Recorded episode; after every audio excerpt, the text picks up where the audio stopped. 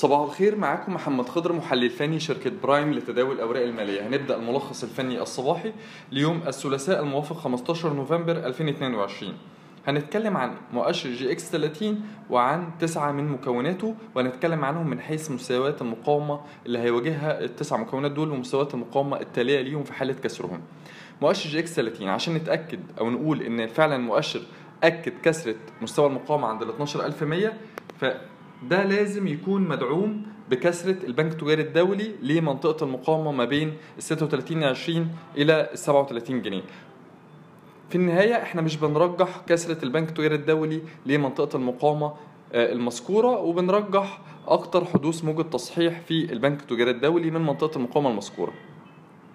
بالنسبة لفوري فوري أداء إيجابي جلسة امبارح. إحنا شايفين منطقة المقاومة التالية هتكون ما بين ال 4 جنيه 25 إلى ال 4 جنيه 30 في حالة كسرها هنتكلم في 4 جنيه 70 4 جنيه 80 المجموعة المالية هرمس منطقة المقاومة الحالية هتكون ما بين 13 80 لل 14 في حالة كسرها هيكون 14 80 15 أبو قير منطقة المقاومة الحالية ما بين 29 ونص إلى 30 جنيه.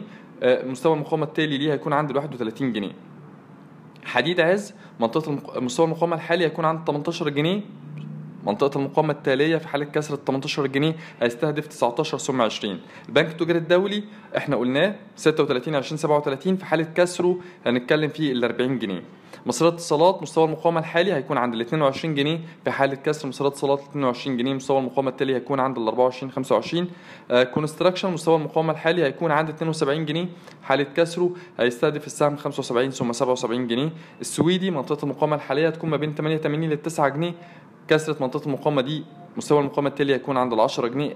بالم هيلز مستوى المقاومة الحالي هيكون ما بين جنيه 50 للجنيه 55 في حالة اختراق منطقة المقاومة دي. بالم هيلز هيستهدف مستوى المقاومة التالي عند الجنيه 70 إلى الجنيه 80 بنأكد تاني على إن إحنا حتى المؤشر أكد كسرة ال 12100 لازم نركز على مكونات مؤشر أو اختراق مكونات المؤشر لمستويات مقاومتها الرئيسية. وعشان كده إحنا ذكرنا مجموعة من مكونات مؤشر EGX 30 مستويات مقاومتهم وفي حالة اختراقهم إيه مستويات المقاومة التالية ليهم. شكرا.